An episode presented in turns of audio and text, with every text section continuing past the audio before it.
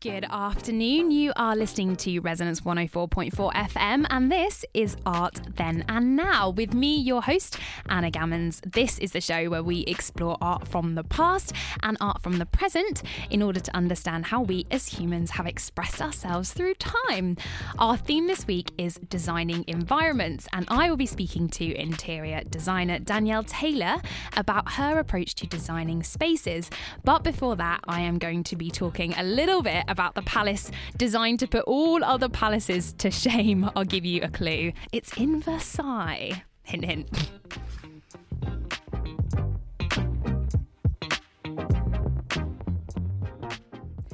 So, I wanted to talk about the Palace of Versailles as it is one of the most ostentatious examples of architecture and interior design. I was lucky enough to visit the palace a few years ago with my family, and it is by far the most decadent example of royal architecture on the inside and also from the outside. It took hours and hours to walk around this palace, and the gardens are so big that you need a buggy to get around them. It's very obnoxious. You think Buckingham Palace is impressive, but my goodness goodness, this palace is huge. Um, so, a little bit about the palace itself. Well, it was the principal royal residence of France from 1682 under Louis XIV until the start of the French Revolution in 1789, where everybody got beheaded and kicked out of the palace. Um, and that was under Louis XVI. And it's located 12 miles southwest of Paris. Now, the palace is kind of a complex of over 2,300 rooms, which gives you some insight into just how huge this palace is. It includes buildings, apartments, and a huge span of gardens as well. As I said, the gardens are incredibly impressive and incredibly huge. You honestly, you could cover them in a few days, I think, if you wanted to see every single um, section of them. They are absolutely massive, but the palace was essentially the vision of Louis XIV, who wanted a residence to reflect the power and prestige of the absolute monarchy in France at the time. So the palace was kind of designed on the site of a hunting lodge, um, and it was originally kind of a small, very low key space. And gradually, from the 1660s, the lodge was transformed into a chateau that was kind of added to and expanded and expanded into the magnificent palace that we see today over the years. And it boasts two Italian style grottos. I don't even know what quite what that is. I'm sure I saw them, but a grotto, I mean, I'm assuming that's kind of like a big, beautiful, impressive room, but um, and an orangery to house fruit trees, not just any trees, specifically for fruit trees. There is a zoo, there is a chapel, there is an opera theatre, um, just to name a few things that this palace has to offer. Um, and the courtyard is a really good example of how the sort of of outward aesthetic reflects the power structures in France because each different courtyard, of which there are three, basically can be accessed by different members of society depending on what rank you are. So the closer to the palace you get, the more kind of higher up you have to be in the hierarchy to be able to kind of access that area. So, how was the palace designed for the king? Well, the main floor of the palace was, as I said, the expanded chateau, and it con- consisted of two symmetrical sets of apartments, separated by a marble corridor. One was for the king and the other was for the queen, which makes a lot of sense. Um, and they were at the very, very centre of the um, of the palace, overlooking the grand gardens. And each set of apartments has seven different functional rooms. So there's a vestibule, a room for the guards, there's an antechamber, a chamber, a large cabinet or office, a smaller bedroom, and a smaller cabinet. So fairly big um, apartments. Um, on the ground floor floor under the Queen's apartment is where the heir to the throne resided, but the space directly under the King's apartment was used for his private life and was designed in a very specific way to honour the sun god Apollo. So he was the Roman god um, of the sun, um, who Louis XIV believed was his personal emblem. Um, as I said, this palace is very ostentatious, and um, Louis XIV definitely had a grandiose perception perception of himself, and it eventually led to him being known as the Sun King. So this kind of further demonstrates. Um, with the location of the chambers at the very, very center, um, just as the sun sets in the solar system and kind of is the center of all activity, so too Louis placed himself at the very center of this sort of geometric web that makes up the palace and its grounds. And again, reflects the kind of power of the monarchy and how Louis just kind of wanted to be the center of quite literally his own universe in France um, and the rest of the world too. Now, the Hall of Mirrors, which you may have heard of, is probably the most famous addition to the palace, and it came between 1678 and 1715 when it was installed um, in place of that marble corridor that I talked about at the beginning that kind of connects the king's and the queen's apartments. Um, and it then took over that area, and it is part of the Grand Gallery, which was a set of three very, very elaborately decorated rooms that sort of celebrated the political and military prestige of Louis XIV and kind of used for sort of important ceremonies and celebrations and receptions. Um, he was all about kind of ceremonies and celebrating um, himself. Um, if I haven't made that clear, he's all about Louis XIV, is all about Louis XIV. Um, but it is perhaps the most lavish example of interior design that I have ever seen the Hall of Mirrors. Um, there are 24 crystal chandeliers, and honestly, you don't know where to look when you walk in. It is like there is light everywhere, there are paintings everywhere. It's kind of a sensory overload. Um, there are 30 hand painted scenes of Louis XIV on the walls and the ceiling, and in order to protect them, there are very, very few candles. So, this is kind of the backstory as to why there are mirrors there in the first place, because to protect the paintings, very few candles, little light. So that meant that the little lights that were there, if you use mirrors, you can then reflect the light around the room and then illuminate not only that corridor, but the kind of the rest of the palace as well. So it's actually quite a clever um, way of protecting not only the paintings, but also making kind of use of the little light that they did have. Um, but as I said, it was the location for for masked balls and also the daily ceremony of the king, get this, walking from his apartments to the chapel in the morning, watched by his courtiers. So, this is a place where people would come to kind of gawk at the king, and he lapped up every single minute of it. Um, now, the ambassador staircase that leads to the king's apartments is the very, very official grand entrance to the chateau and was a major, major feature of the of the palace itself. It kind of acts as almost, I like to kind of see it as a metonym for the wider narrative of kind of power um, displayed at the palace. And it was kind of designed to impress and intimidate foreign dignitaries. And it displays allegories of the four parts of the world um, and kind of shows depictions of people visiting the palace and also many, many images of Louis XIV doing very grand and kingly like things. Um, and also, as I, as I mentioned before, Louis XIV kind of, convey, of conveying his ultimate and divine power in the centre of the world. And this is done using allegories of the 12 months of the year as well as the corners of the world. He's sort of saying, I am the centre of time and existence and kind of the centre of the world um, in essence. Now, I talked a little bit about the gardens at the beginning they are quite something to behold. They were renovated from the 1660s and are basically um, a kind of an array of fountains and canals and stairways. There are terraces, there are ponds, anything you could possibly think you could put in a garden to make it more lavish. This place has millions of, okay, millions is a bit of an exaggeration. It has hundreds of them. Um, and it's kind of, it was laid out by Andre Le Nôtre, who was the designer of the gardens. Um, and it was an Italian style of garden that was used, um, which has a very, very tight composition essentially, um, and it's very geometric. And this also had a kind of um, symbolic um, resonance as well, which was to kind of convey the new order of the French state. So it's kind of saying, look, we we've kind of constructed these very geometric and sharp gardens in order to kind of display our competence as a nation, politically, um, economically, and socially. Um, so the gardens kind of became a backdrop for the palace festivities and are represented kind of the connection between architecture and celebration. It was very, very common in the Baroque period. My personal favourite um, fountain was the Chariot of Apollo, again, the sun god, who we know that Louis XIV believes was his kind of um, personal emblem. Um, and it kind of rises directly um, in front of the palace. It looks absolutely stunning. Um, and kind of this is the sort of central piece of the garden. There's also a little hamlet as well, which is really fascinating. For Mary Antoinette, it was built for her. She was the wife of Louis XVI. Um, and it's sort of like, it's kind of a complex of buildings built in the Normandy style um, that's like a little village almost for her to go when she was kind of sick and tired of being a queen. um, so she would kind of go to uh, chill out in this little village. Um, that they'd created if she wanted to play peasantry and pretend that she wasn't as obnoxiously rich as she was.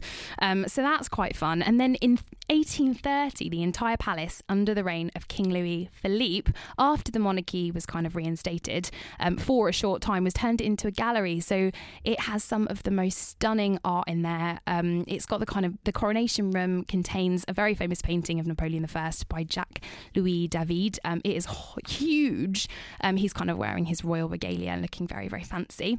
Um, many paintings were taken from the Louvre as well, um, and to this day, the legacy of Versailles is kind of much of the reason that France is still the centre of the world's art scene.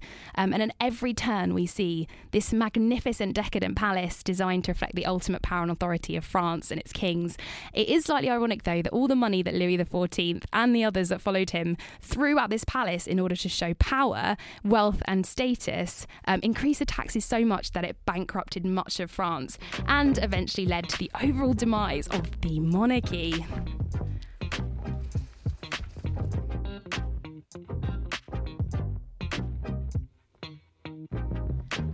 Good afternoon. You are listening to Resonance 104.4 FM, and this is Art Then and Now. I hope you enjoyed my brief insight into some of the lavish design features. Now, I caught up with interior designer Danielle Taylor, who tells us about her approach to design. Danielle Taylor, who is an interior designer. Um, should we start from the beginning? How did you become an interior designer? Yes, so I became an interior designer because I did textile design at Birmingham City. Right. Um, and then after that, I soon realised that I didn't want to do textile design at all.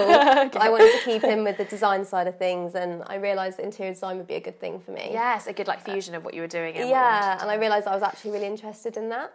Interesting. So, like, um, I, have sort of found interior design at the moment seems to be kind of stepping into the limelight a little bit recently. There's been a lot of, I think, probably living in London, there's been a lot of um, new designers have cropped up to kind of make the most of smaller spacing in London. Like, yeah. there's a few things. So, um, but I think that's so great. And our kind of homes and living spaces, I would say, seem to be very much or hopefully an extension of ourselves. Um, yeah. Um, and if we're sort of fortunate enough, um, we can kind of design our own environment in a way, which is kind of the angle I wanted to sort of take talking to you. Yeah. um, but in terms of looking at art and interior design, what would you say the link is between the two, or would you say they're sort of the same thing?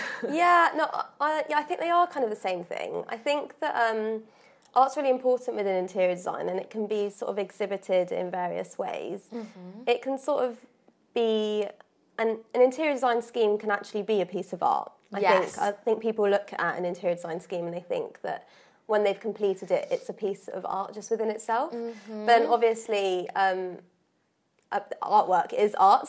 Yeah, there's art within the, the, big overall art yeah. kind of installation almost, isn't there? Yeah, like, yeah. sculpture and things. Yeah, but even sure. things like chairs. I was thinking about this the other day. Like sometimes yeah. you have there's a chair that you pick because it is more like a sculpture than mm-hmm. a chair. Yeah, and just the way that it's been placed in the room and. Mm-hmm. Um, how it sits within the scheme itself can be a piece of art, I'd yeah. say. And it kind of sets off the overall aesthetic as well. Like, yeah. it is funny because I, I would, I, when I've seen like rooms and um, like specifically designed um, spaces, they do look like art in themselves. Like you walk into mm. them and you feel like you're kind of walking into like um, uh, an exhibition. A, yeah, yeah, like exactly. A fusion of different things. Exactly. And, so they're yeah. kind of like so sort of like one and the same, I guess, kind of, aren't they? Really? Yeah.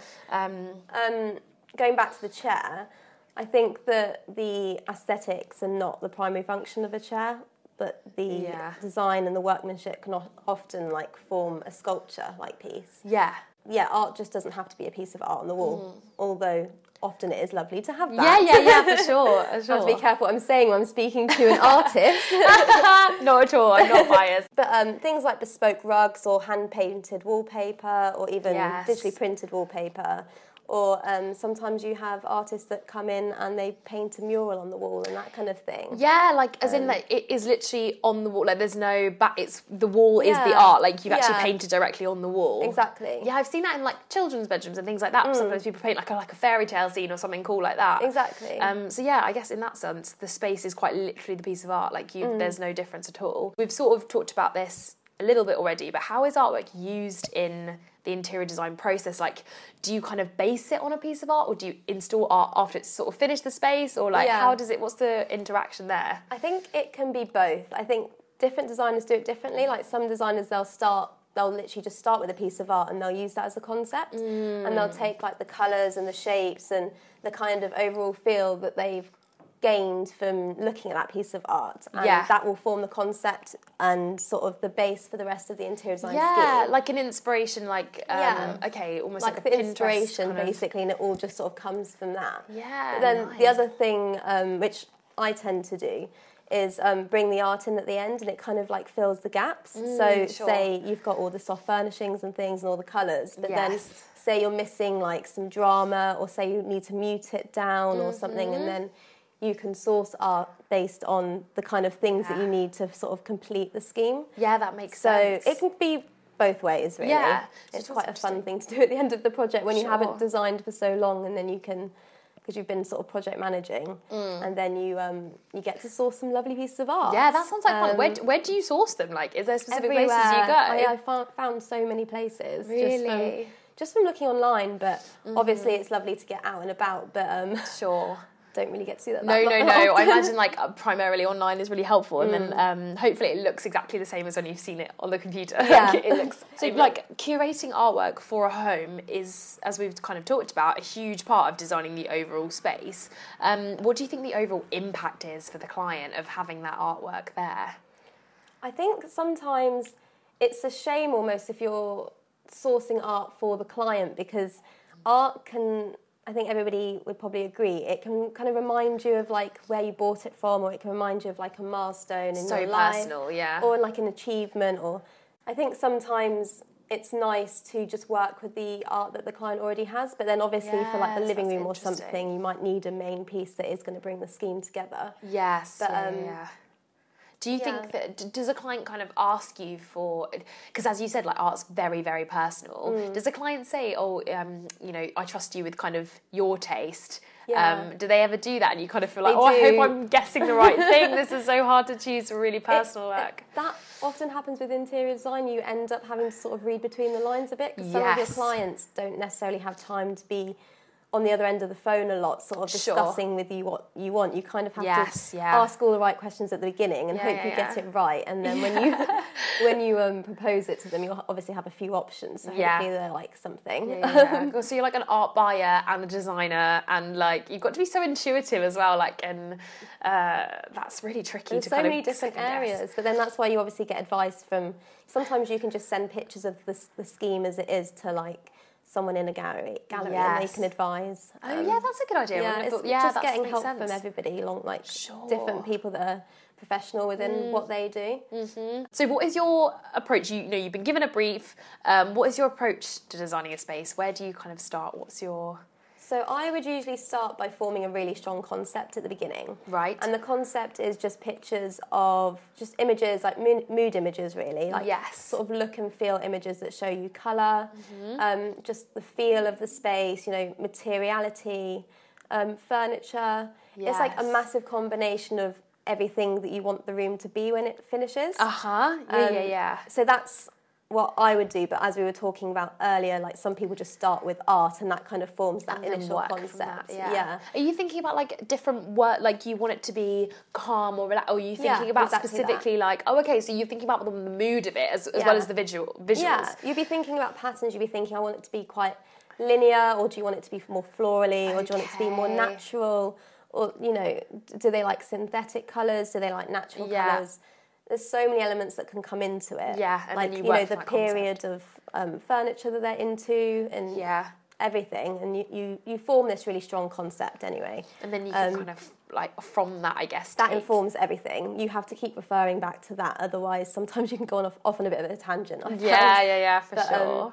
yeah, if you've got this really strong concept, then that just ensures that the overall design is coherent and Yes. um, yeah, everything just you draw ideas from that, just even for like patterns and things. So if you find a really cool piece of artwork that's in your concept at the beginning, Yeah. that might inspire a pattern for um, a bespoke rug or Yeah. um, wallpaper or anything. Yeah, So yeah, yeah. It's just a great way to start. yeah, and really good that you've kind of got like it's almost like a visual map of like Exactly, the feel exactly the feel of the place. And I guess you get a sense when you're looking at that kind of board of ideas of the feeling of it, and then when you kind of come into contact with something that seems appropriate, you'll kind of hopefully it will relate back to that, and you'll be Yeah. like, oh, this gives me those vibes, or like that makes Yeah. me feel this way, or um, and then that way as well, you know that the client's happy as well because if the client Mm. loves this overall feel, that's what you're going to make Yeah. now in in an interior setting. absolutely. So, do you find abstract imagery easy to work with? Or Yeah, I prefer it to be quite abstract because then it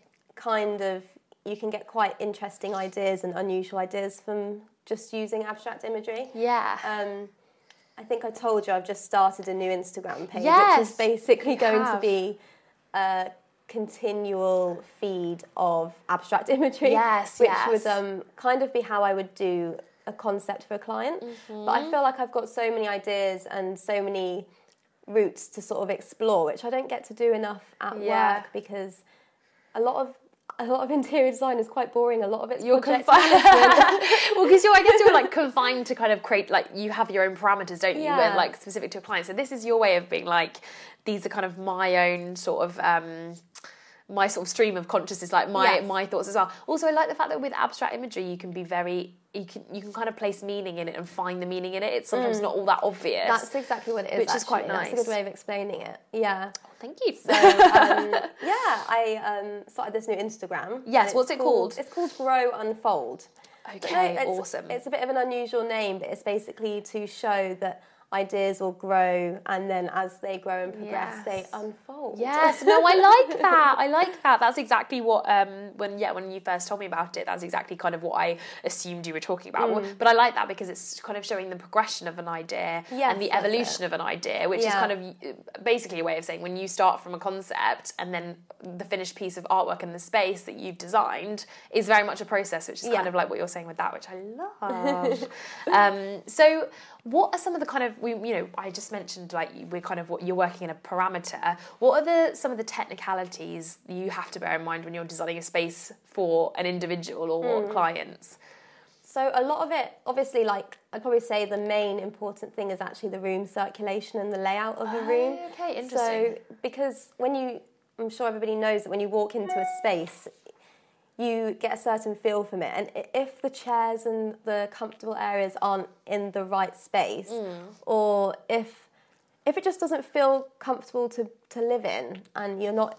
You don't feel Yeah. necessarily happy when you know when you just walk in a room. Sometimes you think, "Oh, this is a really lovely room." and a lot of it is to do with obviously the light and the color and things like that. yeah. But a lot of it is actually to do with just the positioning. Is it feng shui? Is that a thing? Yes. I feel like, but like, no, you're right. Like when you, um, I guess, I guess you're also trying to kind of there's, there's a psychology to it as well, Mm. isn't there? Like we respond to certain spaces that make us feel safe and make us feel like cozy or whatever Yeah. you know, whatever the purpose is, and we don't even realize we're doing it. It's like a subconscious kind of reaction to something. So Exactly. you're trying to tune into that, which is. Very interesting. So, how easy is it to translate someone's personal vision and ideas into a functional space? Because you're dealing with your own ideas of what a space should be and also theirs. That must be a little bit tricky. I think you just learn not to put your ideas before their ideas. Sure, yes, Um, that's important. yeah, I think that a lot of interior designers probably you know get a bit carried away and they have like this whole vision which is lovely Yeah, it yeah, comes yeah. down to what the client wants at the end of the day Right. um, it though it's quite easy as long as you have that dialogue at the beginning Yes. Um, do you have like a consistent dialogue though? Like you mentioned some clients you can't be you can't keep phoning them and stuff, Mm. but do you have like How, what processes are you checking in with Um, it's presentations. So you know, you start off with and like a floor plan, different I options for the floor plans, different options for the concepts, Right. different options for like the general design, like you know, items and things. Yes. Um, and then it sort of narrows down to like they have to sign off each item, like each chair and things like that, and making sure that everything. It's a constant dialogue in that way, but it's just you getting all your information together in the form of presentations. Yes. And, um, yeah, yeah, yeah. usually popping it across in an email. Or if you're lucky, you can go and speak to them in person, Yeah. but often people are too busy to do that. yeah. So, how do you know when you've achieved what you wanted to do and the design is finished? Is it hard to stop? it sounds really cringy. I was told at uni, and this is what one of my, my teacher actually said to me, and she said that if your heart beats faster, you know, that, and, and it's such a good way. It's if the one. Is, yeah, You know if when your you heart know. is beating faster, and you feel like a, there's a certain feeling you kind of get when you know that you just it's just Yeah, and it yeah. just comes together, and it usually comes from a lot of trial and error. yes, a lot of, sure. As with um, most creative ventures, I suppose. I guess that even with painting and things, you're having to Definitely. paint And over For sure. and so, what are the last things you do to make the space perfect at the end? So I think one of them is bringing the art. That's just Yes. making that rounding it off nicely with that. Yeah. And then things like throws and additional cushions if you realise you need a Yes. pop Oh, somewhere. I love a throw and a cushion. I really do. They're really important. I got a bit obsessed with buying them actually when I moved into my flat. I was just like, I just need all the throws.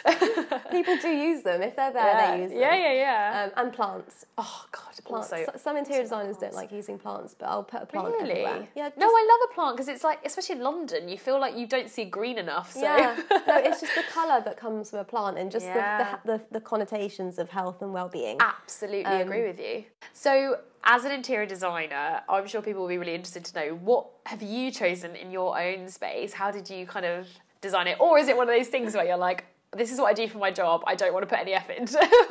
That's what we were talking about earlier. It is partly that. It's partly I feel almost ashamed when people come round to my house because And then you tell them what you do. I'm an interior designer and the house does not look interior designed in the slightest.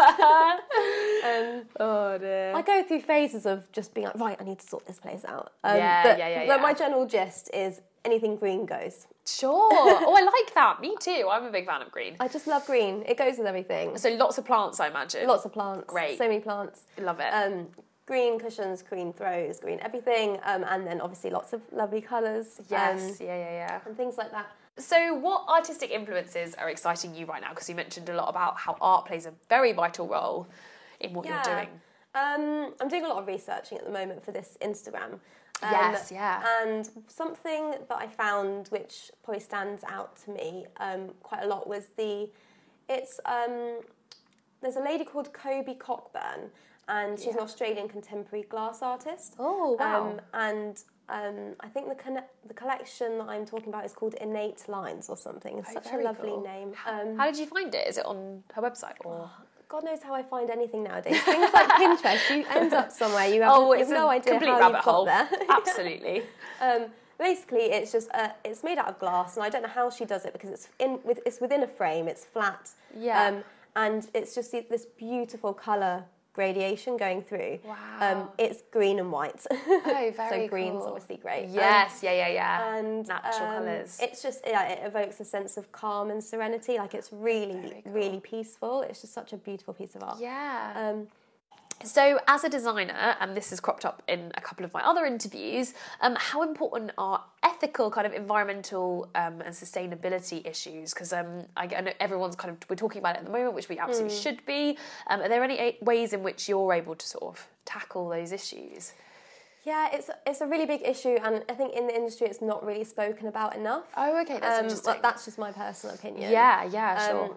yeah, One of the things that crops into my mind is the waste aspect. Like when I'm installing Yes, a project, you sure. obviously have you've basically purchased a lot of stuff. Yeah, which and you get with it- packaging. exactly. and once it's all in one room together, you sort of start to feel very guilty. yeah, And yeah. you obviously recycle what you can. A lot, large chunk of it can be recycled. It's just about really sort of nailing down the suppliers that are producing more ethically. Yes, Um, yeah. And maybe sort of getting a list together. That's the sort of thing I'm doing at the moment. As you Um, said, asking questions as well, which is Yeah. And then the other thing is um, sourcing locally. So obviously that's really easy to do living yeah, in London. Um, Yeah, yeah. there's so many like designers, crafts people. And Yeah, that's so true. So it's really easy to source locally in London. Yeah, Um, yeah. And that is quite a good one. And also antiques and things. So many good antique like websites online and things. And Yeah. um, obviously again plenty in London, so it makes Yeah. it really easy. There's no excuses. Well, Danielle, this has been such a pleasure. Um, I have loved talking to you. Where can people go to uh, find more information about you and see some of these concepts uh, on their screens? And the best way is probably Instagram. yes, we Um, mentioned your. Uh, Yes. So grow underscore. Great, amazing, Danielle. Thank you so much Thank for you for talking to having me. me. Thank you so much. Now, that is all we've got time for this afternoon. Thank you for listening to Art Then and Now with me,